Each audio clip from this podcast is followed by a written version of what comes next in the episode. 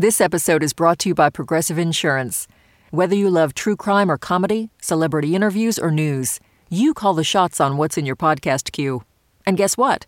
Now you can call them on your auto insurance too with the Name Your Price tool from Progressive. It works just the way it sounds. You tell Progressive how much you want to pay for car insurance, and they'll show you coverage options that fit your budget. Get your quote today at progressive.com to join the over 28 million drivers who trust Progressive. Progressive Casualty Insurance Company and Affiliates. Price and coverage match limited by state law. Listener supported. WNYC Studios. Hey, I'm Micah Loewinger. You're listening to the On the Media podcast Extra. Back in March 2021, when President Joe Biden announced Lina Khan's nomination for chair of the Federal Trade Commission, the decision was met with a rare kind of excitement for the otherwise sleepy agency. She is a noted and vocal critic of big tech, also one of the leading academics on antitrust. By the way, she's only 32 years old and she's leading one of the top federal agencies. Even some Republicans were jazzed about her appointment, including Ted Cruz. Ms. Khan, congratulations on your nomination. As you know, I have deep concerns about big tech, and I believe the FTC should be doing much more to rein in the anti competitive abuses of big tech. I look forward to working with you on them. Thank you. Since then, the tone around Khan has changed dramatically. Republican commissioners at the agency have pushed back against what they see as a radical agenda. And just last month, Khan was questioned by the House Judiciary Committee for her role in pushing for legal action against big tech companies, including Google and Twitter.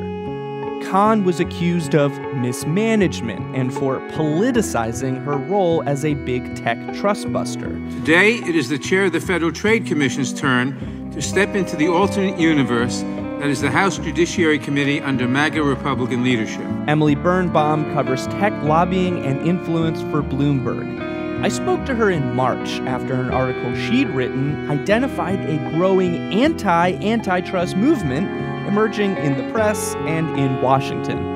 I asked her to tell me about how Khan came to be chosen as chairperson in the first place. Yeah, Lina Khan rose to prominence in a really unorthodox way, at least for Washington.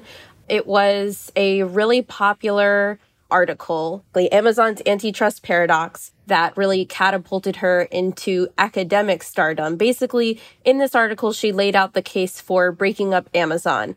It kind of broke open a new way of thinking about antitrust using these centuries old and decades old statutes to take on the big tech companies that dominate our economy today. So Lina Khan was a well-known progressive thinker and academic, but it really came as a surprise even to a lot of the people who had voted to confirm her that she ended up being the chair of the FTC. It essentially was almost an olive branch by President Joe Biden to progressives who really wanted to see reinvigorated antitrust enforcement under his administration. And Lina Khan was going to be one of a trio of advocates in the administration who would do that.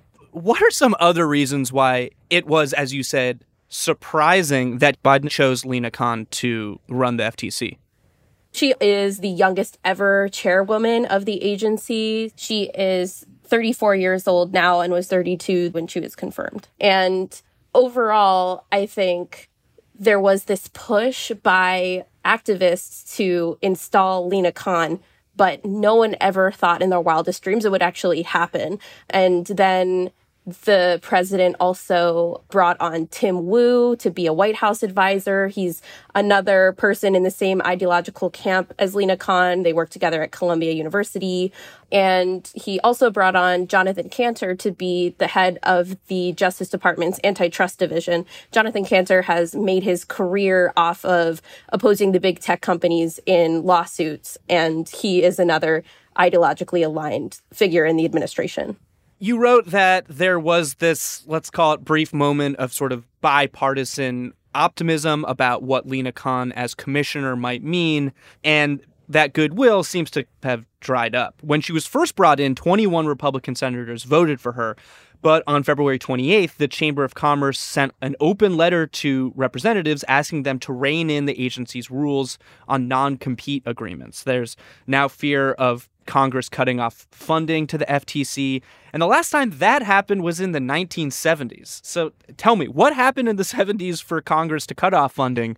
So the FTC is really unique in that it has a super broad purview over the US economy. Basically, it has authority over consumer protection efforts like deceptive advertising, and it also has jurisdiction over competition in the economy. So that's antitrust issues. So the agency was created during a time when the administration was trying to crack down on the big oil companies, the railroads, sort of like the golden age of trust busting.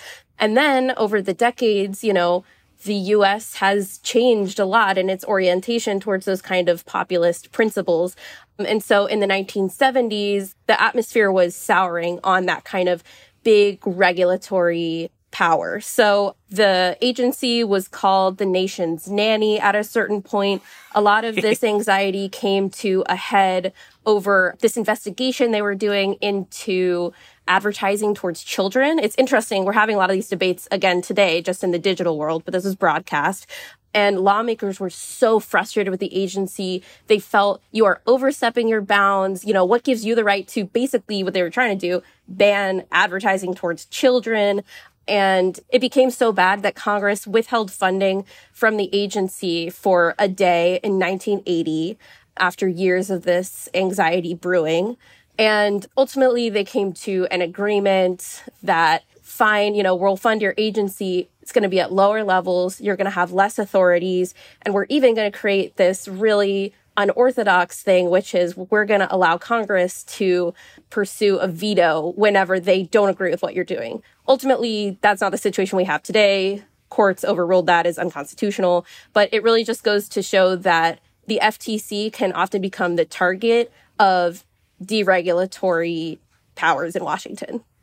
Coming back to the present, you said that tech and business groups, as well as some funded by Charles Koch, are homing in on Khan as one of the primary symbols of what they see as wrong with Biden's agenda. What does the pushback against Khan look like? What are people saying? one thing that really stands out about it is how personal it's become. It's not mm. just about an agency overstepping its authority, it's also about this woman in particular and how her leadership at the agency is polarizing, it's divisive, and it needs to be reined in. And we saw how personal these attacks can be when the Republican FTC Commissioner Christine Wilson a couple of weeks ago announced she was resigning in a Wall Street Journal op ed. She said, I'm always okay with disagreeing on policy, but I really disagree with how Lina Khan and her allies are leading the agency, how they're breaking with norms, how they're bucking the establishment. It wasn't just about oh, I don't like this agenda. It was also about Lina Khan herself and how she is the embodiment of government overreach. You've said that Lina Khan is a useful political foil, and the way she's discussed kind of mirrors that obsessive conservative ire that we've seen previously deployed at Elizabeth Warren and Alexandria Ocasio Cortez. And you heard about this amazing moment when Jim Cramer of CNBC started bad mouthing a policy he thought was pushed by Lina Khan, only to learn that he was actually talking about a lawsuit waged by the Department of Justice. Obviously, the, the one we've been talking about here, where the DOJ but, is trying to come after Google in terms of its ad business. You work there at um, Alphabet. You're saying, "Oh my God, I can't believe she's doing this," and it does not. Well, it's the DOJ. It's not her, actually. No, okay, I can't yeah. believe that. Jonathan Kanter is a much more rigorous thinker than Lina Khan, the head of the antitrust division, much more rigorous. I was so grateful to see that on screen actually because that is the tone and tenor of a lot of the conversation around Lina Khan and part of the reason why it's so personal. Jonathan Kanter is somewhat of an insider. He's a known quantity. People have worked with him across Washington. He has worked for some of the top law firms. You know, he does oppose the big tech companies in lawsuits, but he's very much enmeshed with the Washington establishment, whereas Lina Khan is more of a quote unquote outsider. And so the way Jim Cramer was talking about, you know, Khan versus Kanter is very indicative of how she's seen as uninformed, not very rigorous, whereas Jonathan Kanter is seen as, oh, well, you know, he's actually got some good points. You spoke to one lobbyist for your piece who effectively said that they were looking to the AOC playbook and how they were talking about and attacking Lina Khan. Yes, this lobbyist said that she's become the target of the conservative ire that has previously been reserved for populist women who are out there saying, you know, let's take on the man, or at least that's how they capture their arguments. So Elizabeth Warren and Alexandria Ocasio Cortez and Lina Khan actually are not necessarily fully aligned in their vision and how they do politics, but they are all women in leadership positions with radical ideas. And so the anger and the frustration that pours out on them often feels, at least to their allies, like it's sexist and with Lina Khan, you know, racist as well as potentially ageist, you know, there is so much anger at her as a young woman in power. Then there are the TV ads, the Taxpayers Protection Alliance, which receives money from Charles Koch, Google, Amazon, as well as the Competitive Enterprise Institute, a right wing think tank that has close ties to the oil and gas and tech industries, have put ads like this on TV going after Khan. Record inflation, rising food, energy, and housing prices. In these uncertain times, unelected bureaucrats at the Federal Trade Commission are overreaching their authority with a power grab, crushing innovation with a lack of transparency, and by abandoning time tested legal principles, threatening people at the free market groups and people who are part of the business lobby who are going after her say, this isn't personal. This isn't about Lina Khan as a leader, as a political figure. This is more about our concerns about an agency run amok. But then you watch these ads and it's very clear her face and her persona are being put up there for people to see, for people to become concerned about. It's very clear she's become a useful foil and punching bag for those free market pro business types. It's true that the FTC hasn't really enforced a lot of the laws that have been on the books for, for quite a while when it comes to corporate consolidation, right? But this is something within the purview of the FTC. It just hasn't really been the MO of the agency for a while. So is she stepping out of out of line? Are are these complaints about norms and behavior do they have anything to it? Yeah, I mean, the last couple of decades of antitrust enforcement, critics say, have been really lacking. You know, that regulators have been asleep at the wheel, that they haven't been using their full breadth of authorities, especially the judiciary has become much more conservative in their approach to antitrust. So there's this concept called the consumer welfare standard, which says basically that you can only bring antitrust cases against companies when their actions will harm consumers, particularly by increasing prices. So we know that that is not exactly how the biggest companies of our time work. You know, Google, Facebook, they're free. Basically, they make money off of information about us, off of our data. And Lina Khan and her allies are trying to envision something much broader than just the consumer welfare standard, which is a break with a couple of decades of precedent but that's exactly what she's trying to do. She's trying to break out of this mold, trying to better adapt to how big corporations operate in the US right now. So, for instance, a lot of the anger from the business lobby is coalescing around this effort by the FTC to ban non competes. So, non competes are contracts that basically lock in employees and say, you know, you can't go work at any of our competitors. And they're really popular across industries. They're popular in fast food, popular in salons, popular in journalism, even.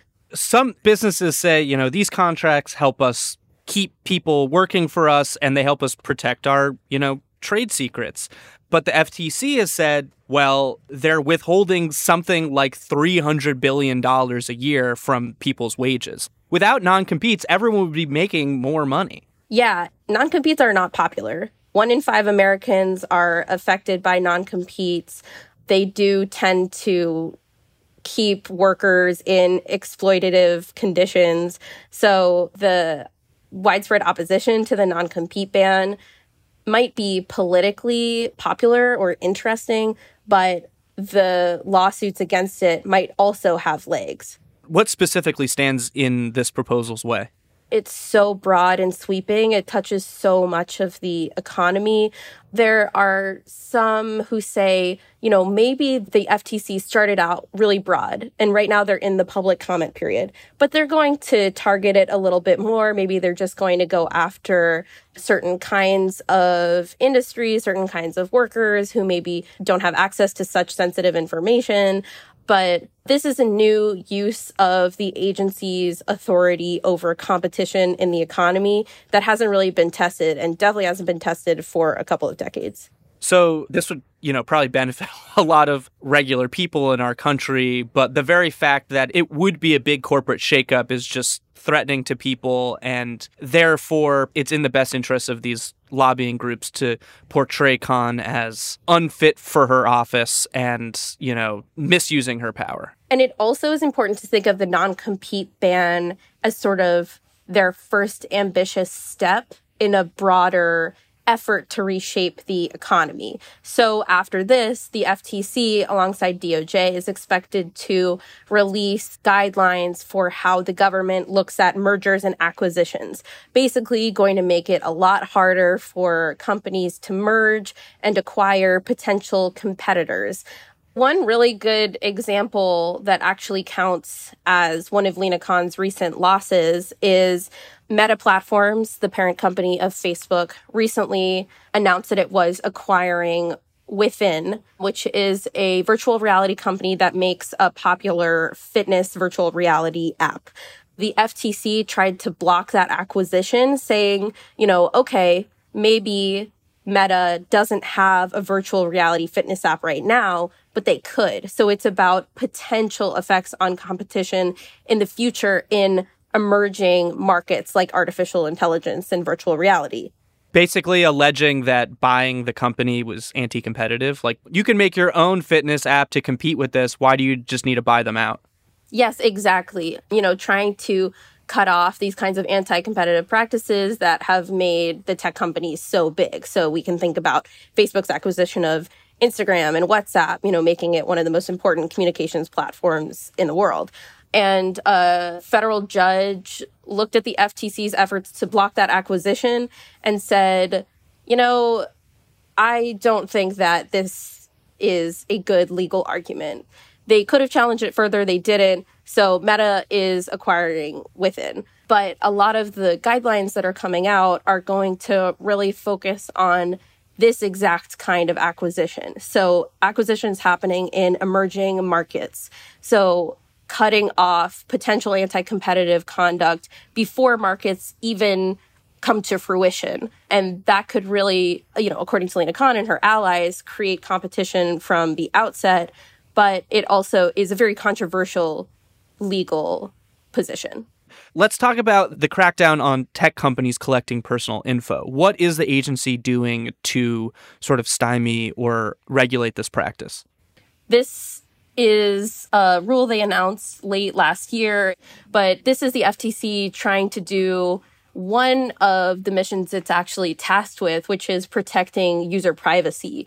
Congress, for a really long time, has tried to come up with a federal privacy standard. They keep hitting the same roadblocks over and over. It's been years of this gridlock in Congress. So the FTC is maybe going to step in and say, okay, you guys aren't able to create new laws, but maybe we can come up with protections for consumers using what we have at our disposal. You'd think that Republican members of Congress would be into this given their stated frustrations with big tech. Right. I think that this comes down to the kind of war for the soul of the Republican Party and its relationship with business.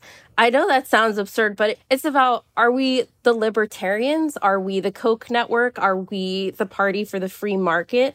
Or are we populists? Are we against big companies? Do we think the government has a role to play here? And I think that Lina Khan's bipartisan confirmation was a win for the populist wing. You know, Ted Cruz was out there saying, I'm so excited to work with you. And there seemed to be this tentative alignment, at least on the issue of big tech. But as we've watched this alignment kind of crumble, especially over the last couple of months, it's seeming like the Republican Party, when push comes to shove, is still very much in that libertarian, hands off, anti regulatory position. So I think Jim Jordan is a really good encapsulation of this. Jim Jordan is the chair of the House Judiciary Committee. He has made a name for himself as a populist who thinks the big tech companies are censoring conservatives and it's time to crack down on them. But actually, he is going to be spending a lot of his time over the next couple of months conducting oversight of Lina Khan. There isn't great evidence that social media companies are censoring conservatives. There's lots of evidence that they hoover up our data with little scrutiny. So, I mean, how do you square that circle? If you ask Jim Jordan or any of the Republicans who are aligned with him, they say, yeah, it's time to take on big tech for sure. Antitrust just isn't the way. Big mm. government isn't the way to do that. You know, let's go through regular process in Congress, or maybe let's just let some of these lawsuits play out against the big tech companies. But taking big policy related actions at agencies is not the way. So uh, basically, my big government, but not your big government. Exactly. And ultimately, the winners from this kind of breakdown in partisanship is the big tech companies. You know, they benefit a lot from all of this anger towards Lina Khan right now. And obviously, they're funding a lot of it too. Given how much hype there was about Lina Khan taking the helm at the FTC, do you think that she's lived up to it? Do you think that she has delivered what progressives were hoping to see? Or has she just kind of run up against the wall of corporate lobbying and the libertarian strain of the Republican Party? I think that it's too soon to say. We can say that she has faced a string of losses, as has the Justice Department, as they're facing legal challenges. So, you know, the FTC's effort to block Meta's acquisition of Within, failed in court. The FTC's efforts to block gene sequencing company Illumina's acquisition of Grail, a, a company that sells blood screening tests, was knocked down by the FTC's internal judge.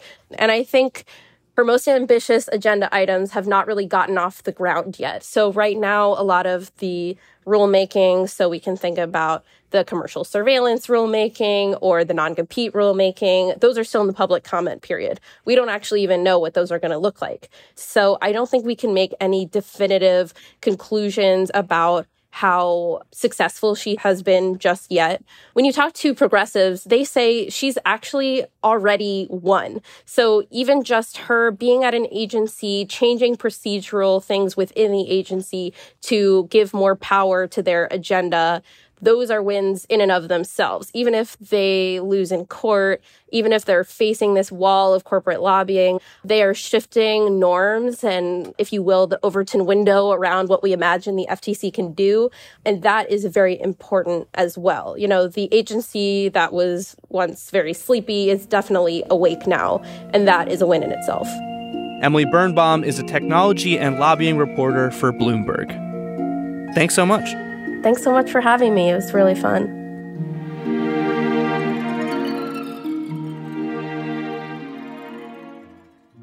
At Radiolab, we love nothing more than nerding out about science, neuroscience, chemistry. But but we do also like to get into other kinds of stories. Stories about policing or politics, country music, hockey, sex of bugs. Regardless of whether we're looking at science or not science, we bring a rigorous curiosity to get you the answers. And hopefully make you see the world anew. Radiolab, adventures on the edge of what we think we know. Wherever you get your podcasts.